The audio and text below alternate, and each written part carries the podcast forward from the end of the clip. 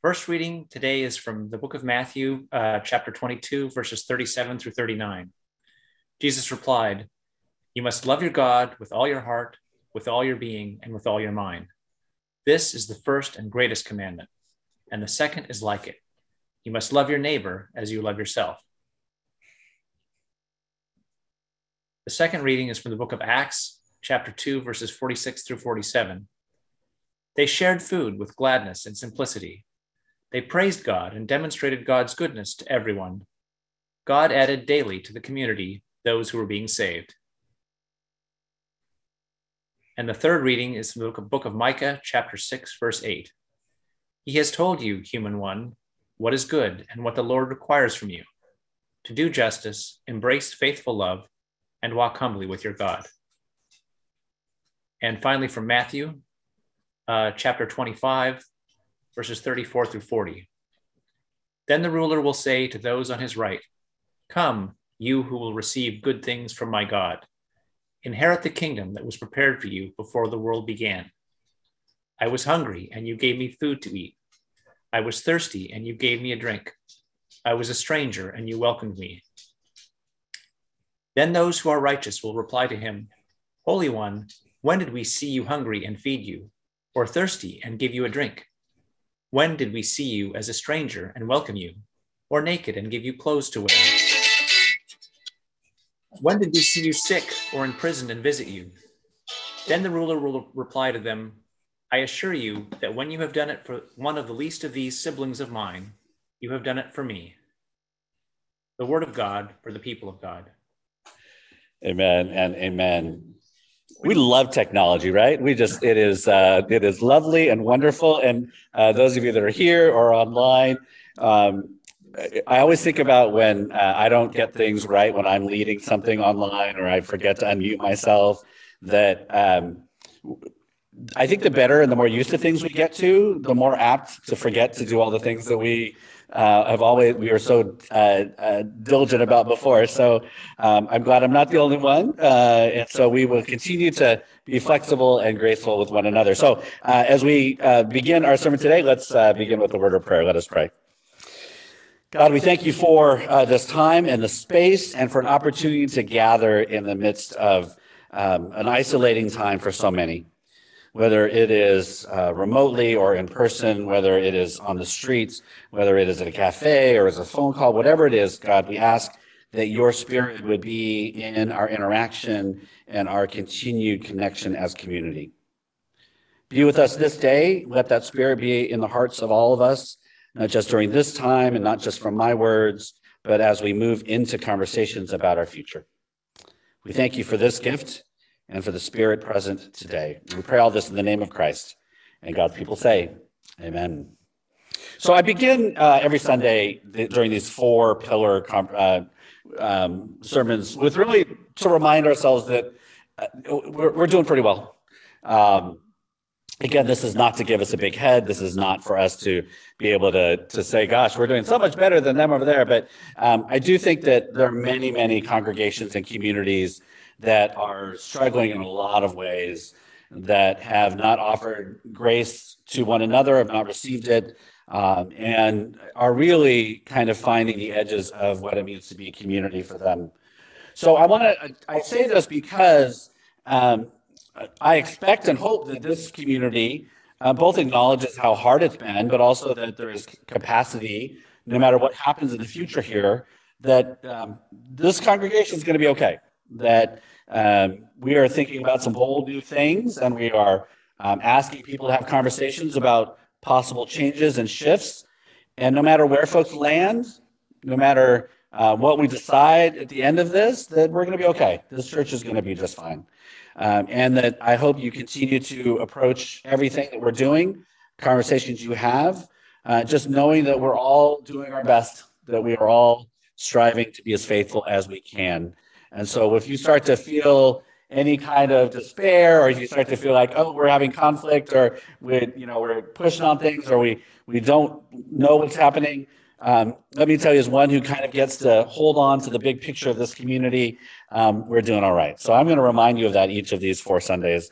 Um, just to, if you haven't been with us the last couple of Sundays, um, we are going through a possible new mission statement and vision, and um, I'm laying out four pillars. You really need to listen to the sermon on the 9th uh, so you can get a sense of the timeline, how we got here, what's going on, um, and watch those messages the 9th last week's as well. Um, and this is the possible mission statement. If you are, again, visiting with us or you haven't seen it, I, I want you to see it over and over again, even if we change words in the midst of this process. Uh, one of the things that's really important is if you are part of this community in a year after a new mission statement is adopted, I would like to be able to say to folks, okay, what's our mission statement? And folks would actually be able to say, oh, you know, I think it has these phrases. You don't got to memorize it, but that it will feel familiar uh, because it will inform all the things we do. So there it is. You can continue to read that over and over again. If you are in a small group, you've seen the page and you've seen a little bit more of uh, what's going on with it. Um, so, uh, you know, I, I wanted, you heard three short passages as part of this. Those are the kind of the focus texts of the mission statement itself. Uh, to who do we love? We, we, you know, we love our neighbor as ourselves. We, we love God, that that's a crucial part. Um, that we are talking about impact and growth. To we want to impact and we want to grow, and so the Acts passage about people gathering and growing, and then to do justice and uh, a commitment to us uh, to, in this community to do justice. And then each of these pillars have a little bit of um, uh, breadth to them. So the reason these are put in the order they are put in, uh, it is it is given to uh, our order of worship. So we begin, we're gra- we're drawn together by God, that we're gathered together, uh, that we are part of a community that you wouldn't actually gather in many other places uh, like this with people from across different experiences. Uh, and that is one of the things that church does. Uh, our first pillar was disrupting injustice, that idea that we are called to make the world a better place. We're confessing of the brokenness in our world and in ourselves, and we uh, actively, uh, actively address uh, pain in the world. So this isn't just a passive kind of, gosh, things are terrible. We wish they were better. This is like we're challenging ourselves to step into those spaces in ways that um, maybe we used to do or we wanted to do, and to really kind of step into that space. Last week, I talked about seeking wisdom, uh, making sure that we're informed by the Spirit, that we are um, listening to the Word, that we are moving in through the world in ways that are humble and learned and thoughtful so that we don't buy into kind of colonial understandings of like we know exactly what needs to happen and so uh, we're not going to listen to anybody else. We know we don't want to move into that world. So we want to make sure that the work that we do and how we step into that space is done with wisdom. Today i'm going to talk about practicing empathy uh, what it means to us respond to pain in the world not i'm not talking about justice pain but just pain uh, where people are in the world um, about building the beloved community inwardly and outwardly, uh, and about uh, compassion, um, and then supporting how we build friendships here in the rhythms and stages of life. And then next week, um, I'm going to talk a little bit about um, the expressing the beauty of the divine, which is about our sending, being sent into the world, and boldly sharing the message that we have come to know here uh, this is, uh, I'll just be wait. This is the evangelism um, sermon. It's like this is going to be my challenge to us to uh, not fall into these traps of holding on and and hoarding faith and experience, but saying to the world, this is a a version of the gospel that we believe is important for the world to hear and do in a way that makes sense for us. Next week, I'm also I've been crafting the sermon a little bit. I'm going to tell you a little bit about why. Um, I'll give you the here's why it won't work um, portion of that, because I think this is a really difficult one for us to begin to think about growth and to think about whether this congregation sees itself potentially as a growing church and, and why not seeing ourselves that way is okay. Um, but uh, we'll be very clear next week about um, what stumbling blocks we may face if we choose to go down this road. But today um, is practicing empathy. I'm going to stop sharing now, so uh, I'm just going to talk with you a little bit. So um, today, pr- practicing empathy is um, again um, part of what we're going to do is this third pillar and how we go about um, simply uh, living out in the world um, together. So let me talk a little bit about the the the um, what should we call it the the sermon or the the passage itself. Um, um, and about why we're getting into these particular areas. Th- this next couple of passages, I think, are going to be um, about making some choices. So, this last passage you heard uh, was right after um, we're told about the parable of the sheep and the goats, and and God's going to choose one or the other. And I think that that um, begins to kind of again, I'm not, we're not going to put labels on people and say you're a sheep, you're a goat. Um, but there is a time where we begin to have to challenge ourselves to decide where we stand, where we, in the face of struggle in the world, Matthew 25 calls us to clothe those who are naked, to feed those who are hungry, to free the prisoners, to heal the sick. That, that I think our danger is that we become to think about these as metaphorical kind of symbolic things that we do in the world, when I actually think that these are one of those moments from Matthew 25 that we are being challenged by Jesus to actually do these things. That these are not simply symbolic or metaphorical challenges in scripture, but we are being told and said, you need to go out and actually do this stuff. The passage again follows this, this very clear judgment piece, right? That that what we're trying to do is to decide where we stand in the world. And part of our struggle as Christians in the United States in particular is how do we decide how we move through the world? And when we see suffering, what are we going to do? We will fail and we will not do it enough. And there will always be this kind of, I think, guilt or shame about not being able to solve all the problems. But that's not a reason that we don't step into those spaces and actually do some healing in the world. You've done this before, right? This is not a church where this is a foreign concept. Right? We have done things you as I have heard stories about what you have done. We we do that, right? We also, you know, currently have a few things that continue to happen here, right? Um, you know, Hotel de Zink, we tr- we we do continually. This week, Heart and Home is in a shelter for women, uh, and and so there are things that we do but I think that in some ways those have become programmatic. Those have become um, easy lifts in many ways, right? These become like, yeah, they're great, but yeah, we those aren't like we're not pushing ourselves to follow this even more and more.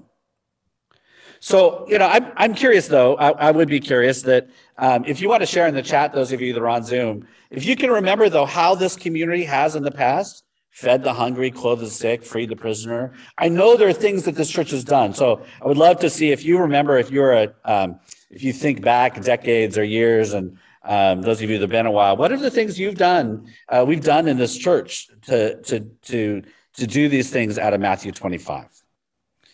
Because now I think we're beginning to think about what else we need to do. I'm going to be very clear. These next two Sundays, I'm going to talk a little bit about things that I hope will challenge us a little more than the first two Sundays. The first two Sundays, um, we're not outside really of who we are, where we've been. We can argue scale and we can argue pro- specific program. We can even argue around, you know, how much we're going to spend and all those kind. But justice, wisdom, those are in our wheelhouse here. Those, as I've come to know you, those were not like, oh my gosh, we're going to do justice here Oh, oh my gosh, we want to study together here. Like those are not big lifts. Today and next Sunday, I hope are a little bit more challenging for us, and we'll give you more things to talk about when you meet in your small groups. Because these two Sundays, if we choose, if you choose to have a posture of growth, a posture that says we want to see different new people in this community. We actually want to have more than just one or two visitors a Sunday. We actually want to see the, the, the, the next generation of participants, not just age, but uh, participants moving through so that those of us that have been here for a while, that we actually see our influence beginning to shift. If we choose that, these two Sundays are critical for us to begin to build a culture shift into one of growth. I want to be very clear. This church does not have to choose growth. And I've said this in other places.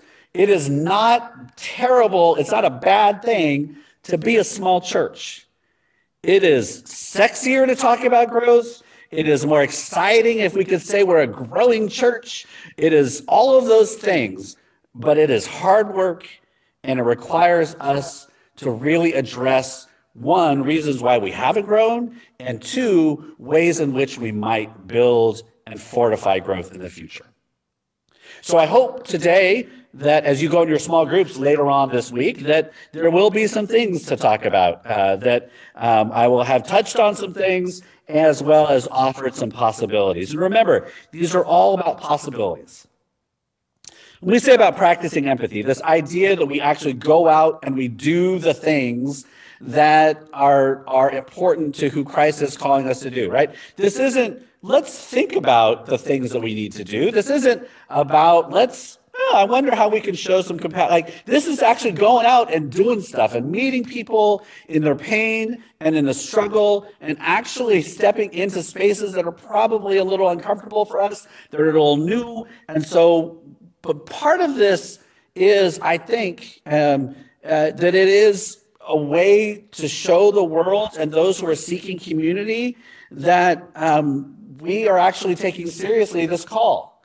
Because I think too many churches out there would say, um, yeah, these are kind of, yeah, we're going to these are metaphorical, or people would see us as we have these passages in scripture, but yet we're not doing those things to any significant portion. And we know that in terms of growth and for young people specifically, that social justice, direct service, those are things that folks are yearning for. People aren't yearning to come and join an institution. They're not yearning to come in and figure out how things work. I think there is a connection point to those who are seeking to actually serve face to face directly. And not just things that um, are good in the world, but I, I actually think that, that our combination of our, uh, our, our focus on justice, that those who are seeking that combination, we could do amazing things here. This is, I'm going to offer you a few things today that aren't like the last two Sundays. They're not inward and outward. But I do want to offer you three things and ways possibly. Now, please remember every Sunday I say possible because these are not guaranteed. These are not written in stone. If we pass and, and decide that practicing empathy is a pillar, it doesn't mean that all these things are going to happen. But part of why you've called me into this role is to help us think about what are the possibilities. So I want to offer you um, a few of them. It's important as we think about this practicing empathy thing, about where we're focusing. Um, one is about cultivating meaningful friendships um, through small groups. I think this is one of those things that we want to try to do. We want to respond to the spiritual and emotional and physical care of those around us and support healing work in other communities. So let me share about how we might do this. The first is this small groups. Now, I think most people are like, well, that's not very bold. Small groups. Like, wow, that's really exciting and new, Bruce. Except here, we don't really have small groups. We have groups that meet on occasion. We have groups that are small. We have groups that um, have met in the past but a true small group program or a small group culture is one that nurtures people through life stage and stays together and is not about a particular, it's not episodic. It is not something that can go away because there's no support. Small groups in a church is something that builds friendships. Now, you've done that here. I don't know how many times that I hear about groups that are continuing to meet that started out of some small group, episodic small group that happened in this congregation. There were, I can't remember the names of them. What are the spiritual groups, Julie? What are the, the name of the group that uh, some of you meet together because you've met together before? I don't remember what they're called. Anyway, somebody will remember. The, put it in the chat. Uh, you have covenant group, right? Some of you were involved in covenant group because that was a life stage, and you continue to meet together. Um, but I will say that if this church is going to grow, if we choose growth, we have to support small groups in a way that you probably have never done before. One of the reasons that larger churches grow is because within their culture, in their life, they actually have groups where they get to know each other really well. The danger for small churches is this. We believe because we are small, we all know each other really well. But that is not true. Over and over again. I come out of a small church, so I feel like I can critique small churches. My own home church, right? I think we know each other well only because there are other things that happen outside of Sunday where we've gotten to know each other. But really, we don't even know each other all that well. It's built on this assumption that if there are 50 or 60 or 80 people gathered in the sanctuary, somehow on Sunday you get to know each other. But we know that's not true. If there's any a group that meets in this congregation, I could probably say, share with us something that nobody in this congregation knows about you. And you will learn things about one another even after decades of being part of this church. Larger congregations commit to small groups in finances, in staff, in structure, so that when somebody is coming in looking for a community to connect with that is life stage based, whether it's young adult lifehood, whether it's uh, early, you know, relationship, whether it's parenting or singleness, whatever it is, looking for life stage friendships that's how we build connection and grow. But what happens in most small churches are those are episodic, they're seasonal. And so I would challenge us if we're going to grow, if we're going to build a community that is able to sustain growth, small groups have to be part of that process. So while that may not seem all that bold, it will require us to rethink how we go about gathering together and how we source and resource that kind of community. All right, so that's the first one. The second one is this. I actually think that we have potential, possibly, to re engage campus ministry and college age people in our community. I've been here for two and a half years and have begun to develop relationships and friendships and kind of with young adults in Palo Alto who may not fit that college age bound experience as well as beginning to have conversations about what does campus ministry look like in this time and age. Again, this is not particularly, it doesn't feel particularly bold. It doesn't feel like it is, it is uh, something brand new, but it is meaning that we have to begin to think about, is this a life stage and a place where people are hurting and need to be met, fed, seen their, their healing, all of that. Is this the place where we can do that? I actually think, in what we're seeing around just here, there are multiple communities that are beginning to uh, start ministries in Palo Alto, particularly address a campus ministry. What we're seeing around the country are things like in the Presbyterian Church, a thing called uh, UKirk, which are booming in other communities. Part of what I think we need to think about if we want to attract and nurture young adults, not just for our church, but to make an impact in the world. And if they connect here because of our new hybrid experience, uh, how we can stay connected even when folks leave, that we have to rethink what it means to do campus ministry today. Yes, I know this community has had a large and and story commitment to UCCM, United Campus Ministries at Stanford. And I think that that is a, a, a great partnership. But I would challenge us to begin to think about what it means for us, this congregation, to begin to reach out into the Stanford campus and college age communities around here. This does not feel like it's bold, but it would change the way that we do a lot of things in this community. It would change how we would fund it. It would change our staffing. It would change our gatherings. It would begin for us to think about what it means to have a different generation that moves into and we are attracting and we are nurturing and we are partnering with and we are working with and becoming with young adults in our midst.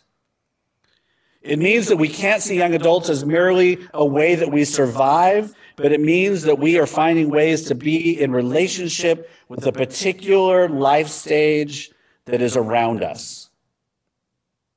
So it's not a desperation move, it is a move to step into and directly connect with those who are struggling, who are searching, who are needing deeper friendships and connection. All right, so that's the second one. I have saved the third one and the best one for last possibilities. I'm going to read a definition for you right now, and I want you to tell me what this defines. So, those of you on Zoom, I want you to, if you already even know this because I shared this with some of you, but um, I want you to, I'm going to read a definition out of our Book of Order, which is our Constitution of the Presbyterian Church USA. Again, not super exciting, I realize, but this the ministry of X, the ministry of this of these people, as set forth in Scripture, is one of compassion, witness, and service, sharing in the redeeming love of Jesus Christ for the poor, the hungry, the sick, the lost, the friendless, the oppressed. Those burdened by unjust policies or structure or anyone in distress. Persons of spiritual character, honest repute, exemplary lives, brotherly and sisterly love, sincere compassion, and sound judgment should be chosen for this ministry. All right, chat. Who are we talking about? Anybody in here? The three of you that are here, who, what was that definition of? Any guesses? Any guess? Julie, got a guess? Up in the balcony in the peanut gallery, any guesses? Okay. Those, that's the definition of deacons in our book of order. All right?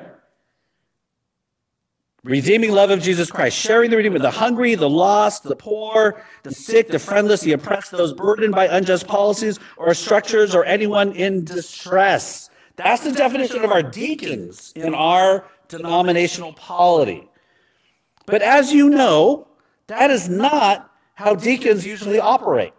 Not just in this church, but in churches across the board. Some do, but mostly not. Like if you were to share uh, in the chat, like what do you actually think deacons do? Like if you've been a deacon, like what are deacons responsible for in this church or in other churches? It's not the things that you just heard, right? It's not generally to re- share the redeeming love to the hungry, the sick, the lost, the friendless, the oppressed, those burdened by unjust policies or structures, or anyone in distress. Right? Deacons, in some ways, have historically been relegated to coffee hours, to flowers. Now, these are not not important things in the church. But that's generally where they happen. And it goes back to misogynistic history in our denomination and others that it used to be that there were two things. You were either, you were probably, you were a woman and that's what you did as a deacon. And when our elders, when you could only be a male, like that's what happened. And then there was a time where we said deacons are actually our practice session members. So you, you serve on deacons for a little bit and then you earn your way to be elders when actually it's a very different role. Like I see that role and I'm like, that's like, that's an awesome thing to be. I want to be involved with the community that is about like addressing those who are oppressed, those who are under any kinds of structures. But we have relegated our deacons in many ways to just taking care of our own. We have relegated deacons in many ways. We have not allowed deacons to be as expansive as our Constitution and our denomination says it should be. Now, that is not just this church. My home church is the same way. The deacons were in charge of coffee hour. They were in charge of the receptions and everything. They were, you know, it was, it was the hospitality group. Again, not bad things. But gosh, when you listen to that definition of deacons, how much is left out of what we could be doing? I would say the most pointed contra- or the most pointed critique I have of how most churches deal with deacons is it's all about us. Deacons are about taking care of us. But that call that is in our book of order is clearly about us and people outside of who we are. Because everybody, anybody can you know, be, be, be impacted by structures that are unjust and pain and hunger and all those things. And so what we've done as the church is we have shackled our deacons into being caretakers of ourselves. And the result of that is that when people see that happening, yes, there is something about uh, tending to our own spirits, but what we are showing is that really, when it comes down to it, we care more about ourselves.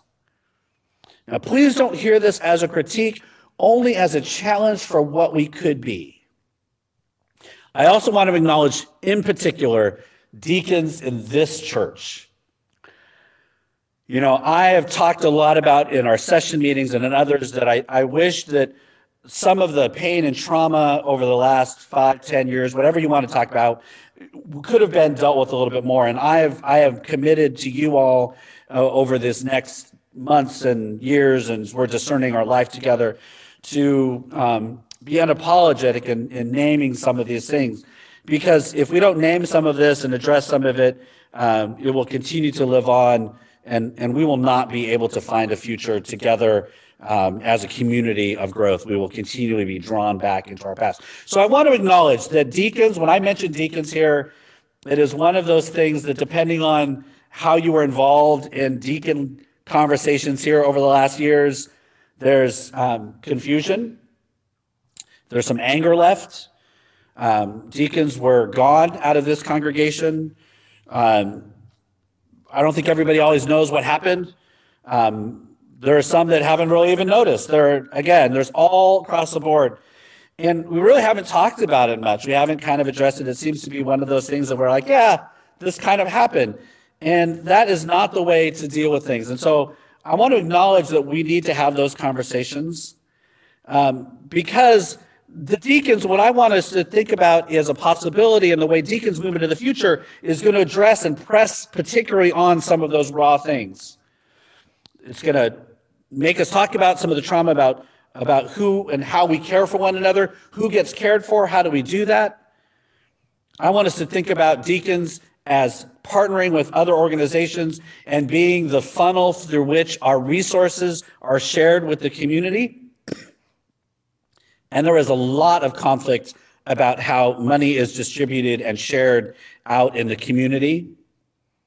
I want deacons to begin to think about this idea that it is the deacon's responsibility to think about how we serve the poor, the struggling, the oppressed in the community, as opposed to social justice, which is about activism and getting into those things that um, would push us to step into more intense kinds of ways of being and, and fighting for justice in an activist kind of way. What I want deacons to be able to do, and I think a possibility, is to begin to think about their role as a healing space as places that are doing work that maybe we can't do ourselves, and to be the place that actually determines where the money goes.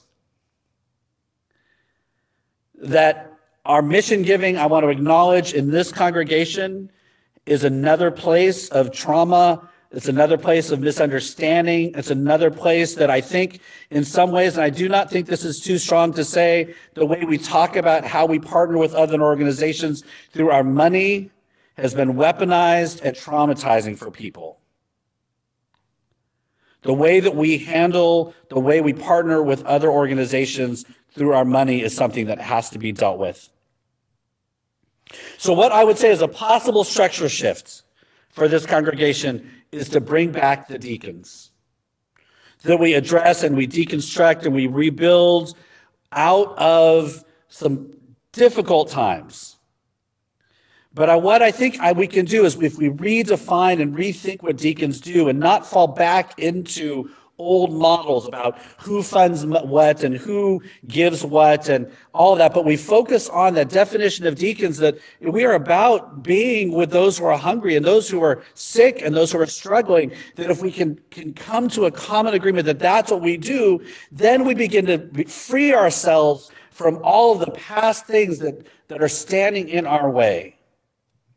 It's about trying to figure out how we serve those things personally. It's about direct action. It's about, I think we can build community for finding ways for people to be in spaces that are more healing. I want us to be in the jails. I want us to be out on the street with those working with our RV community. I want us to begin to think about what it means for us to be engaged with people who do not really look or live like us, not in a condescending way, but in a way that takes seriously the, the Matthew 25 passage. I want us to also begin to think about how we partner with organizations that can do work better than we can do ourselves. I want us to think about all the ways in which we can give and impact the world through the money and the resources that you and I have. So, what this means is that we have to rethink how we understand support. We have to rethink how we understand money. We have to rethink how we understand tithing in a way that is about abundance and generosity. I will say very clearly when I talk with people about giving money away from this congregation and we talk about tithing, there are a few things that come to people's mind. We're going to fight because that is what you have known.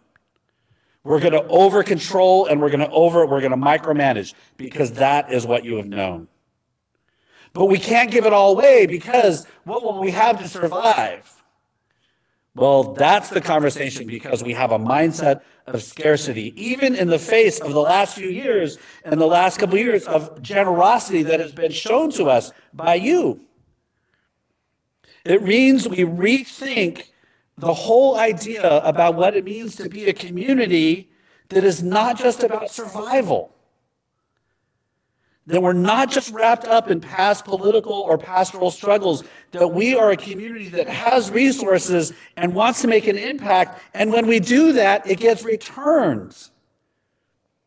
That it is not just about do we have enough for ourselves, but we have so much for others.